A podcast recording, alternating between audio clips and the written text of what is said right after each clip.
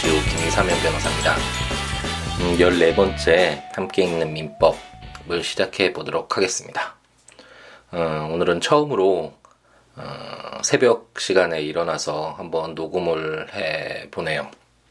그동안은 어, 주말에 시간 있을 때 이제 사무실에 나가서 이제 밀린 일도 처리하면서 이렇게 녹음을 하는 시간을 가졌었는데 오늘은 어, 새벽에 일어나서 어, 무얼 할까 이리저리 고민을 해보다가 한번 함께 있는 민법을 어, 녹음해 보자라는 생각으로 어, 시작을 하게 되었습니다. 목소리가 약간 잠긴 것 같긴 하지만 어, 그래도 아직 어둑한 음, 밤 하늘을 보면서 어, 이렇게 녹음을 하려니 또 새로운 기분이 드는 것 같습니다.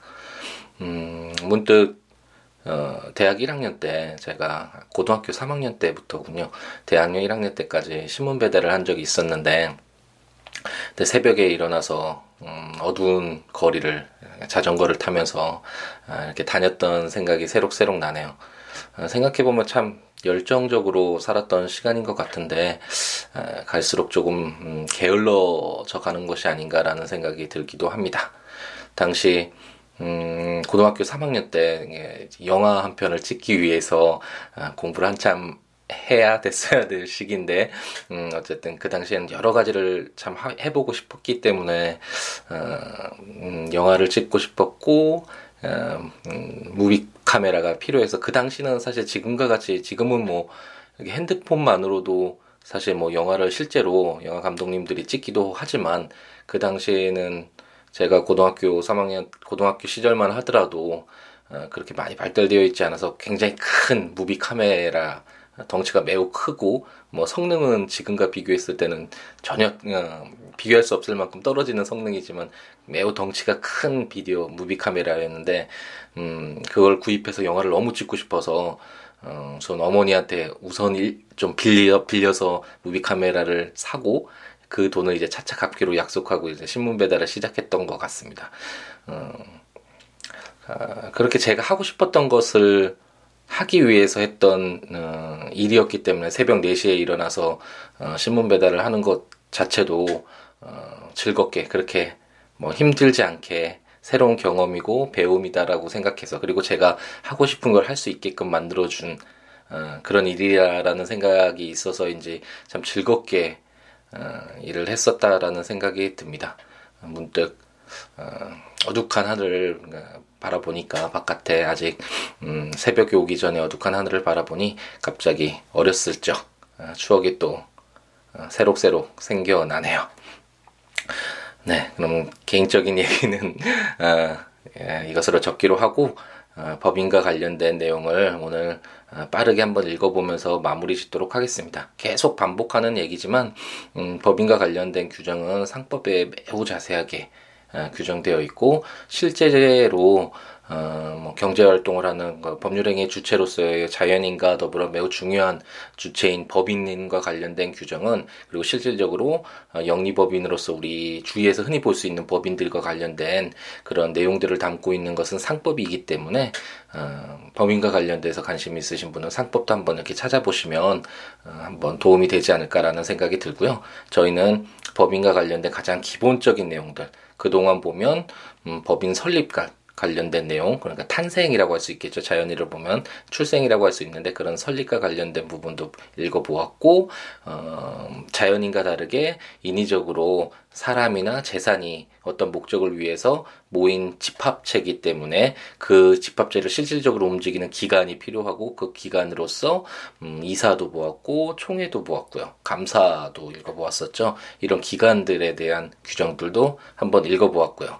이제는 마지막으로 그렇다면 자연인으로 따지면 이제 죽음, 사망과 관련된 예, 해산과 관련된 규정을 어, 지난번 시간에 어, 네 개의 조문을 이제 시작했고 오늘은 조문이 약간 많긴 하지만 어, 제가 뭐 특별히 덧붙여서 이렇게 말씀드릴 내용이 많지는 않기 때문에 빠르게 한번 읽어 나가면서 어, 법인과 관련된 내용을 마무리 짓는 걸로 하겠습니다. 어, 지난번 시간에 이제 해산과 관련된 제77조 해산 사유에 관련된 규정을 한번 읽어보았죠. 이 조문은 1항, 2항 이렇게 어, 압축돼서 규정되어 있지만 해산 사유를 개별적으로 쪼개보면 굉장히 많다. 그런 것들이 어떤 것이 있냐면 존립 기간의 만료, 법인의 목적의 달성, 어, 달성의 불능, 기타 정관에 정한 해산 사유의 발생, 파산, 설립허가의 취소, 어, 사원이 없게 되는 경우, 총의 결의 이런 어, 여덟 가지의 사유가 해산 사유에 해당한다라는 것이 제77조에 규정되어 있었고 어, 사단법인의 해산 결의는 총사원 4분의 3 이상의 동의가 있어야 어, 음, 된다라고 규정되어 있어서 일반적인 법인의 사무를 처리하는 경우보다는 보다 엄격하게 어, 제한을 하고 있다라는 내용을 제78조에서 한번 살펴보았고요. 어, 파산 신청은 어, 법인이 채무를 완제하지 못하게 된 때에는 이사는 지체 없이 파산 신청을 하여야 한다라고 해서 어, 어쨌든 법인이 잔존 사무를 어, 처리할 수 있는 경제적인 어, 그런 음, 수준이 되지 않을 경우 채무가 더 자산보다 채무가 더 많을 경우에는 파산 신청을 지체 없이 하여야 된다는 내용이 제 79조에 규정되어 있었고요. 어, 마지막으로 제, 제 80조는 그럼 남아있는 재산, 자녀 재산은 어떻게 처리를 할 것인가에 관련된 규정인데 우선 원칙적으로는 해산한 법인의 재산은 정관으로 지정한 자에게 기속하는 것을 원칙으로 하고 하지만 제2항에서 정관으로 기소권 권리자를 지정하지 아니하거나 이를 지정하는 방법을 정하지 아니한 때는 이사 또는 청산인은 주무관청의 허가를 얻어서 그 법인의 목적에 유사한 목적을 위하여 그 재산을 처분할 수 있다라는 음, 내용을 한번 읽어보았고 사단법인에 있어서는 또 총회의 결의가 그 요건으로서 필요하다는 점도 한번 읽어보았고요. 어, 만일 어, 제1항과 제2항의 규정에 의해서 처분되지 못했던 재산이 있다면 이러한 재산은 국고에 기속한다라는 그런 내용까지 한번 읽어보았습니다. 그러면 오늘은 제 81조부터 음, 한번 읽어보겠는데 주요한 내용은 청산과 관련된 내용입니다. 음, 청산이 어떤 것을 말하느냐 그런 건 어, 그런 내용과 관련돼서는 제 87조 이제 청산인의 직무를 보면서 한번 읽어보도록 하겠고 쉽게 생각을 한다면 어, 이제 청사 아, 해산을 해서 이제 법인이 어, 자연인으로 따지면 이제 사망을 하게 되잖아요.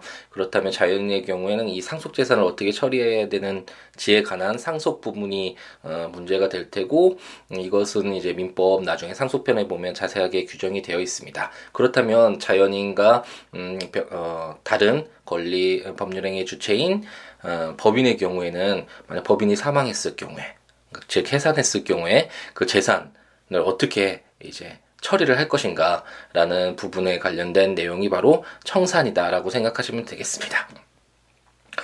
음, 그럼 제 81조 청산법인이라는 제목으로 해산한 법인은 청산의 목적 범위 내에서만 권리가 있고 의무를 부담한다 라고 규정되어 있습니다.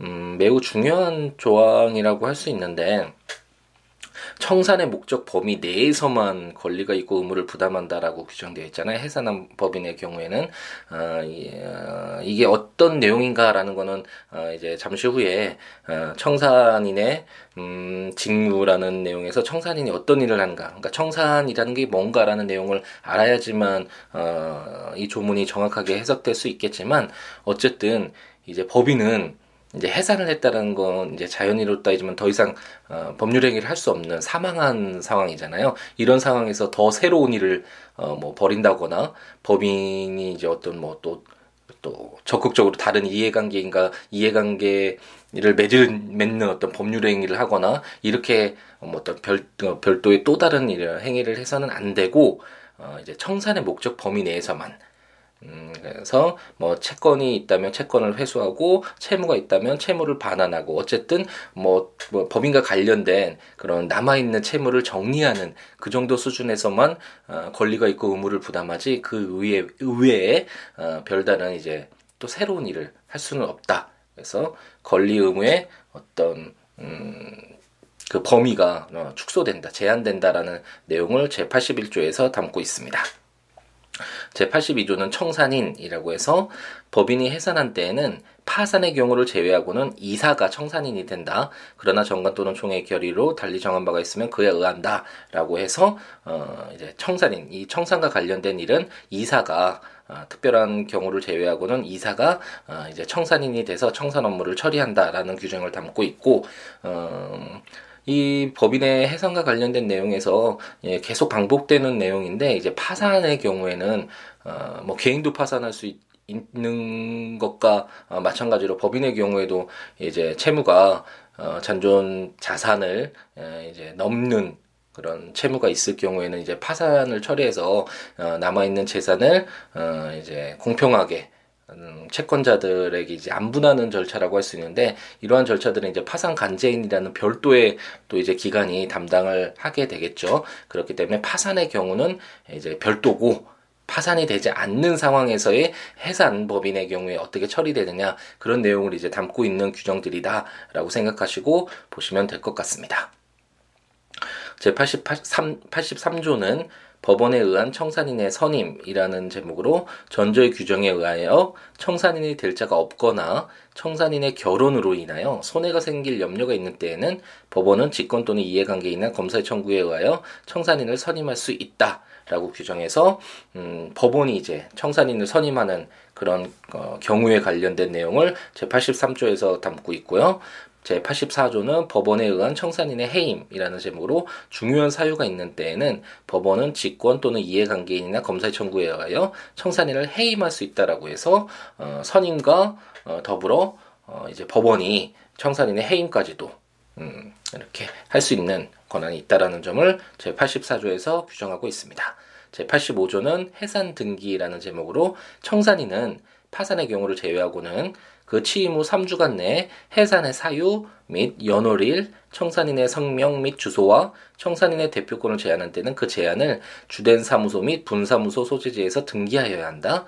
제2항 제52조의 규정은 전항의 등기에 준용한다. 라고 규정해서 음, 해산 등기를 이제 청산인이 해야 된다라는 그런 규정을 담고 있고 이와 관련돼서 음, 제 52조를 보면 이제 변경 등기잖아요. 3주간 내에 변경 등기를 하여야 한다는 내용이 제 52조인데 그와 관련돼서 어, 제 85조는 어, 이제 52조의 규정을 준용한다라고 주, 어, 여기 규정되어 있으니까 3주간 내에 예, 이제 청산인은 어, 파산의 경우 제외하고 아까 말씀드린 바와 같이 파산은 이제 좀 별개로 하고 3주간 내에 어, 이러한 내용을 담아서 해산 등기를 하여야 된다라는 내용을 제 85조에 담고 있습니다.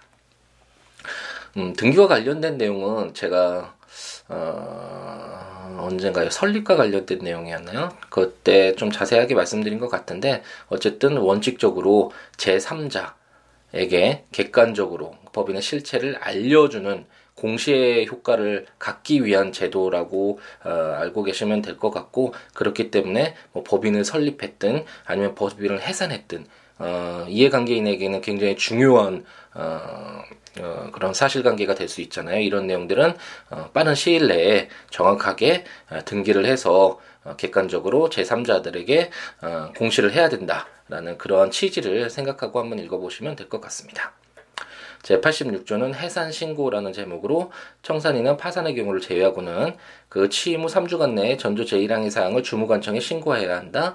제2항 청산 중에 취임한 청산인은 그 성명 및 주소를 신고하면 된다라고 규정해서 음 어, 민법에서 이제 규정하고 있는 비영리 법인과 관련된 어, 경우에는 주무관청이 굉장히 중요한 역할을 어, 했다 하고 있다라는 점을 법인 설립과 관련된 부분에서 그러니까 자세하게 한번 설명을 드렸던 것 같은데 어, 해산의 경우에도 주무관청에 신고해야 된다라는 그런 의무사항을 담고 있다라는 것을 확인해 볼 수 있고요. 음, 제 87조는 청산인의 직무라는 제목으로 청산인의 직무는 다음과 같다. 라고 규정하고 있습니다. 이 청산인의 직무를 보면 청산인이 청산이라는 게 뭐구나, 청산이는 어떤 일을 하는 거구나라는 것을 알 수 있는데요. 제 1호는 현존 사무의 종결, 제 2호는 채권의 추심 및 채무의 변제, 제 3호는 자녀 재산의 인도, 제2항은 청산인은 전항의 직무를 행하기 위해 필요한 모든 행위를 할 수 있다. 이렇게 규정되어 있습니다. 제가 잠시 설명을 드렸었지만 청산이라는 건 이제 새로운 어떤 다른 일을 시작할 수 있는 것이 아니라 현존 사무, 남아있는 사무를 종결하는 것, 그리고 채권이 있다면 채권을 받아오고, 그리고 채무가 있다면 채무를 변제해서 이제 깨끗하게 정리를 하는 그런 일, 그리고 세 번째는 이제 자녀 재산, 남아있는 재산을 인도하는 일.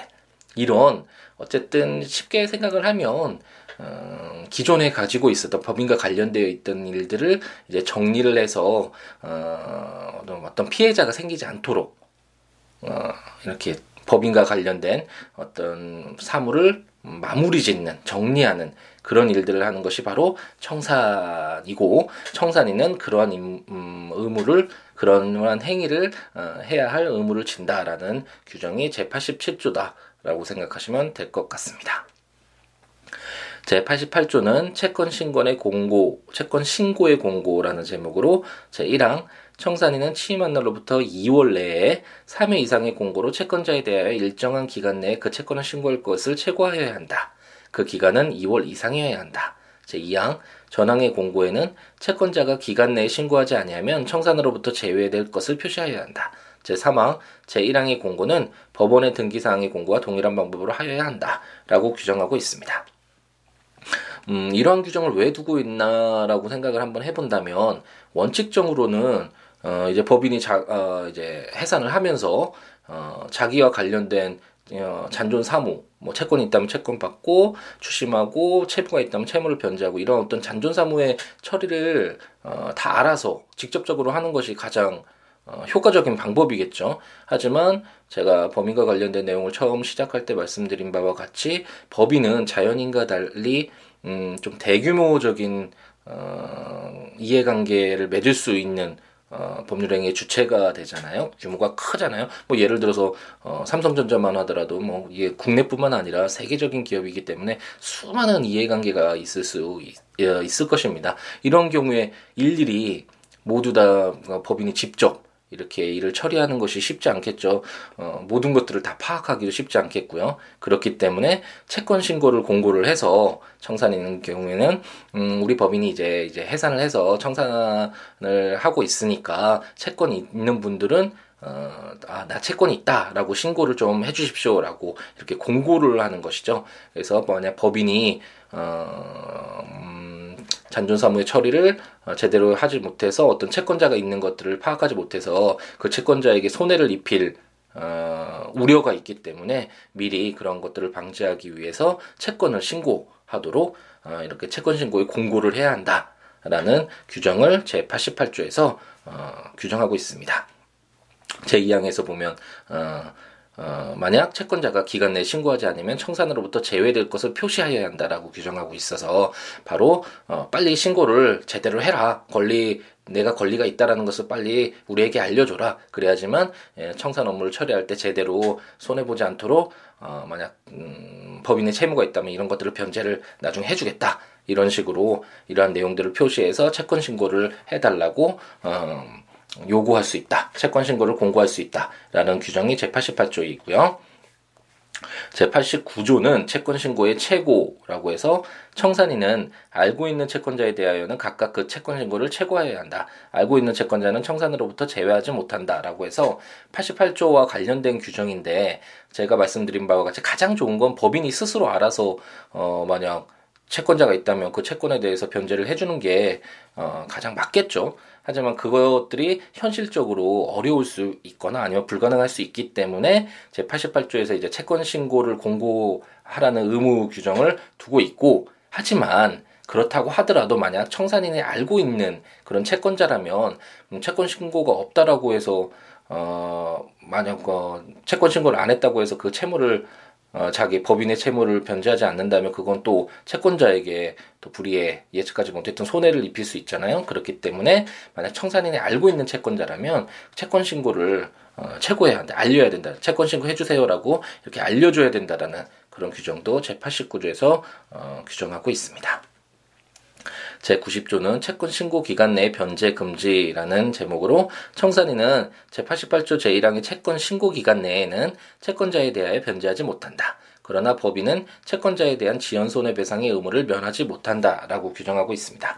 음, 채권 신고를 하는 이유가 이제 채권자들이 에, 얼마나 많이 있고 그 법인이 이제 변제해야 될 어, 채무액이 얼마나 되는지에 대해서 이제 확인하는 그런 기간이잖아요. 만약 그런데 이 기간 내에 만약 청산인이 자기 마음대로 자기와 좀 뭐, 음, 그동안 뭐 알고 지내던 사이고 좀 특별한 혜택을 주기 위해서 미리 그 채권 신고 기간에 법인의 어, 뭐, 채무이긴 하지만 이런 것들을 미리 변제하고 그러면 나중에 이제 드러났을 때 공정하게 다른 채권자들과의 형평성에서 좀 어, 문제가 생길 수 있을 것입니다.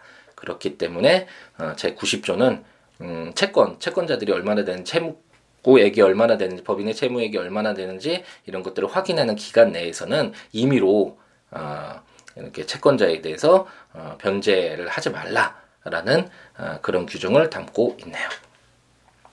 제91조는 채권 변제의 특례라는 제목으로 제1항 청산 중의 법인은 변제계에 이르지 아니한 채권에 대하여도 변제할 수 있다. 제2항 전항의 경우에는 조건 있는 채권, 존속기간의 불확정한 채권, 기타 가액의 불확정한 채권에 관하여는 법원이 선임한 감정인의 평가에 의하여 변제하여야 한다. 라고 규정하고 있습니다.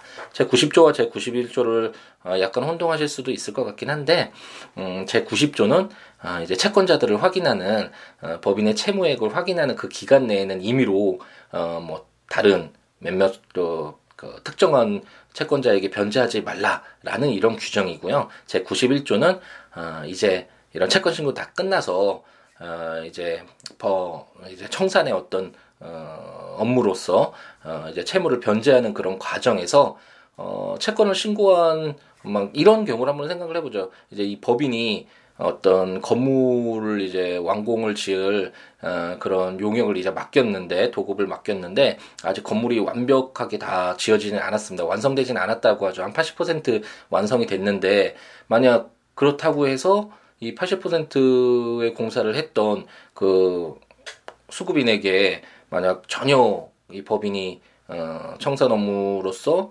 어, 어떤 대금을 지급하지 않는다면 그 수급인으로서는 음, 또 엄청난 또 피해를 입게 되겠죠. 예측하지 못했던 손해를 입게 될 것입니다. 그렇기 때문에 음, 변제기에 이르지 아니한 채권에 대해서도 법인은 어, 변제를 할 수 있다라고 해서 법인이 이제 변제를 해야 될 의무가 있다라는 것을 알려주고 있고 다만 이렇게 80%일 경우에는 어, 그 금액이 얼마냐, 얼마를 그럼 수급인에게 줘야 되는지가 어, 문제가 있을 수 있잖아요. 그렇기 때문에 이러한 경우에는 이제 법인이 선임한 감정인 감정인의 평가에 의해서 어, 그 가액을 아, 어느 정도 지급한 이 정도 가치가 있는 금액이다라는 것을 평가해서 그 금액을 이제 변제해야 된다라는 내용을 제 91조에서 담고 있습니다. 음, 이제 감정인과 관련된 내용은 뭐 나중에도 수없이 말씀드릴 수도 있겠지만 현실에서는 음, 재판 과정에서 굉장히 많이 어, 중요한 역할을 한다고 할 수 있습니다.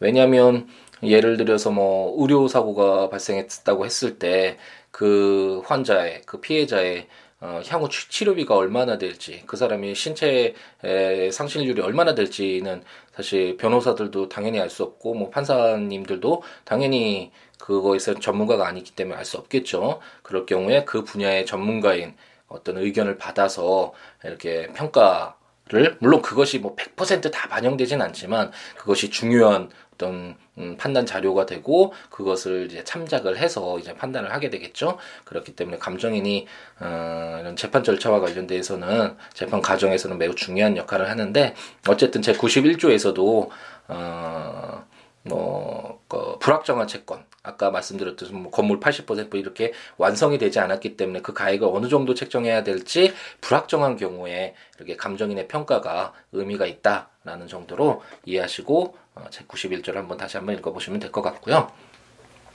제 92조는 청산으로부터 제외된 채권으로 청산으로부터 제외된 채권자는 법인의 채무를 완제한 후 기속 권리자에게 인도하지 아니한 재산에 대하여만 변제를 청구할 수 있다라고 규정해서 음, 계속 이어지는 내용인데 어쨌든 채권자들은 어, 자기가 이러한 이러한 채권이 있다라는 것들을 어, 반드시 알려야 하고 만약 법인이 어, 스스로 알고 있는 채권자인 경우에는 어, 채권 신고를 해달라고 이렇게 채고를 해야 되고 만약 이렇게 청사 어, 자신의 채권을 어, 신고를 제대로 하지 아니한 그런 채권자의 경우에는 이제 법인이 채무를 모두 완제하고 남아 있는 그런 재산이 있을 경우에만 이제 변제를 청구할 수 있다라는 규정이 음, 논리적으로 이렇게 이어지는 내용으로 담겨져 있습니다.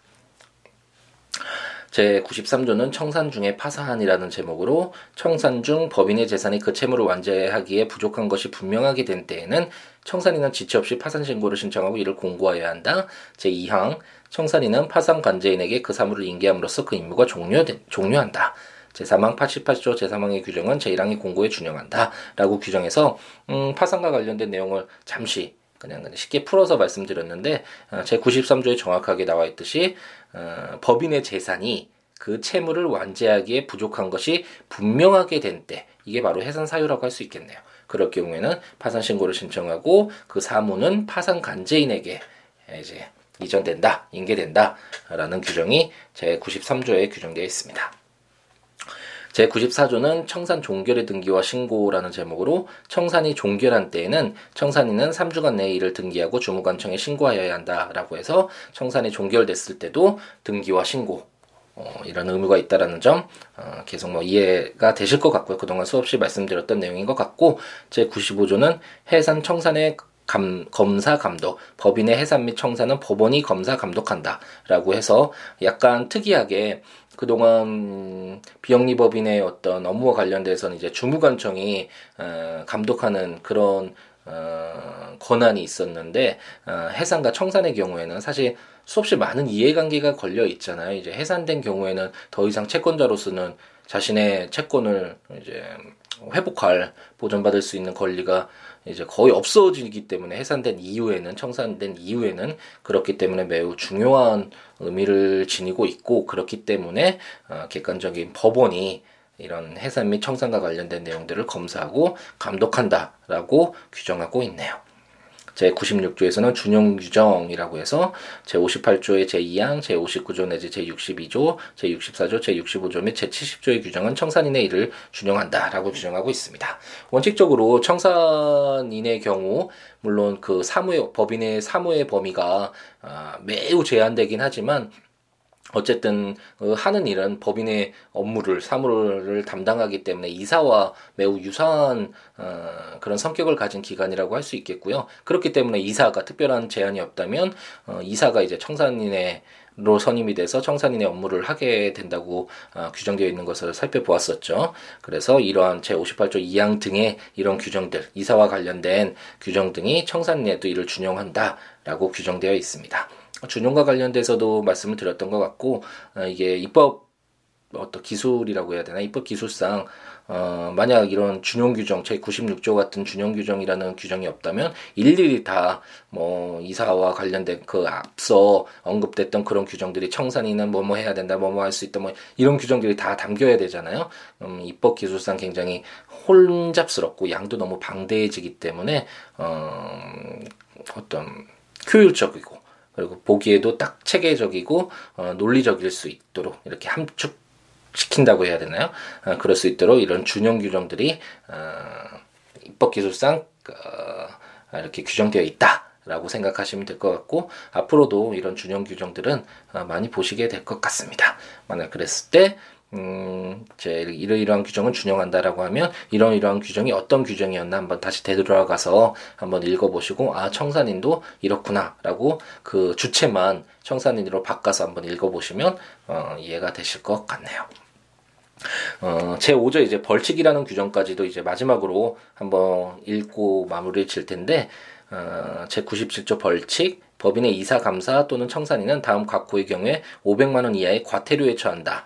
제1호 본장에 규정한 등기를 해태한 때, 제2호 제55조의 규정에 위반하거나 재산 목록 또는 사원 명부에 부정 기재를 한 때, 제3호 제37조 제95조에 규정한 검사 감독을 방해한 때, 제4호 주무관청 또는 총회에 대하여 사실 아닌 신고를 하거나 사실을 은폐한 때, 제5호 제76조와 제90조의 규정에 위반한 때, 제6호 제79조 제93조의 규정에 위반하여 파산 선고의 신청을 해태한 때, 제7호 제88조 제93조에 정한 공고를 해태하거나 부정한 공고를 한 때, 이런 경우에는 가태료에 처한다는 규정을 두고 있습니다.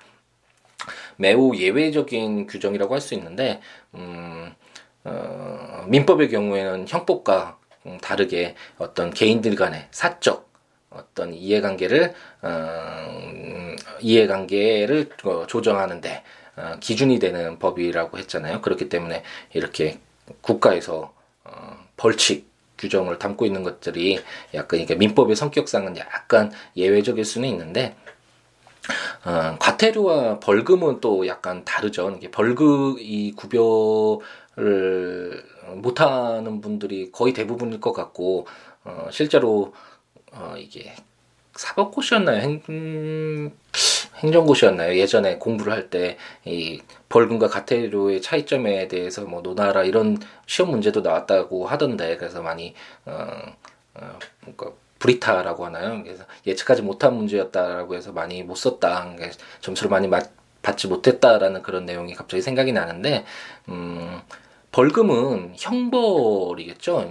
뭐 징역이나 음, 금고나 뭐 이런 자격정지나 이런 형법에 규정되어 있는 국가가 어떤 어, 죄를 지은 음, 자에게 어, 가하는 형벌 중의 하나로서 이제 벌금이 있는 거고 어떤 금전으로 어떤 자신이 했던 어, 그 죄에 대해서 책임을 지는 그 부분이 벌금이라고 할 수 있겠고 가태료는 형벌은 아니지만 뭐 행정법규나 어떤 이런 법령들 그런 의무를 위반했을 때 어, 부과되는 어, 그런 음, 것이라고 생각을 하면 될 것 같고 제 97조에서 벌칙 규정을 보더라도 어, 뭐 등기를 해태한테 등기를 잘 하지 않거나 아니면 재산 목록 등을 이제 부정하게 사실이 아닌 내용들을 어, 기재를 하거나 이런 식으로 잘못을 했다면 이거는 어떤 뭐 국가가 형벌을 가하는 것은 아니지만 금전적으로 500만 원 이하의 그런 금전적으로 너 책임을 져라 라는 이런 과태료를 부과할 수 있다라는 내용이 약 약간 이질적이긴 하지만 민법 제97조에 규정되어 있다라는 내용까지도 한번 살펴보았습니다. 네, 이제 다음 시간에는 어, 이제 물건이라는 제목으로 이제 나중에 물건법을 할 때 매우 중요한 규정이고 뭐 물건법뿐만 아니라 어, 떤 모든 이제 법률의 가장 기본적인 그런 또 기초적인 그 내용이 되는 물건과 관련된 내용을 읽어, 읽, 읽어보게 되겠고 이제 그 다음 시간에 제가 계속 말씀드렸던 가장 중요한 내용 중에 하나인 법률 행위와 관련된 내용들을 한번 읽어보는 시간을 갖도록 하겠습니다. 네, 이제 음, 날씨가 날씨가 아니라 네 이제 어둠이 거치고 이제 아침이 또 시작되는 것 같습니다. 또 새로운 하루가 어, 시작됐네요. 어, 추석은 모두 잘 명절은 다 잘 보내셨는지 모르겠는데 이제 또 새로운 또 일상으로 어, 일상이 시작되게 어, 되는 것 같습니다. 모두들 어, 명절에서 이렇게 어, 좀 시간을 갖다가 이제 일상으로 돌아가면 마음도 많이 좀 울적해진다 그럴까요? 답답하기도 하고 그러신 분들도 많이 있을 것 같은데 힘내시고요. 일상 속에서 어, 행복을 다시 만들어가는 그런 어, 마음가짐으로 새롭게 하루 어, 잘 채워가시기 바랍니다. 어, 저에게 연락을 취하고 싶으신 분은 siwo.net, s-i-w-o-l-a-w 어, 네, 블로그로 또는 siwo 골뱅이 gmail.com으로 어, 이메일을 주시거나 어, 02-6959-9970으로 전화 주시면 저와 어, 연락을 하실 수 있을 것 같습니다. 음, 오늘 하루, 오늘 하루도 행복하게 채우시기 바랍니다. 감사합니다.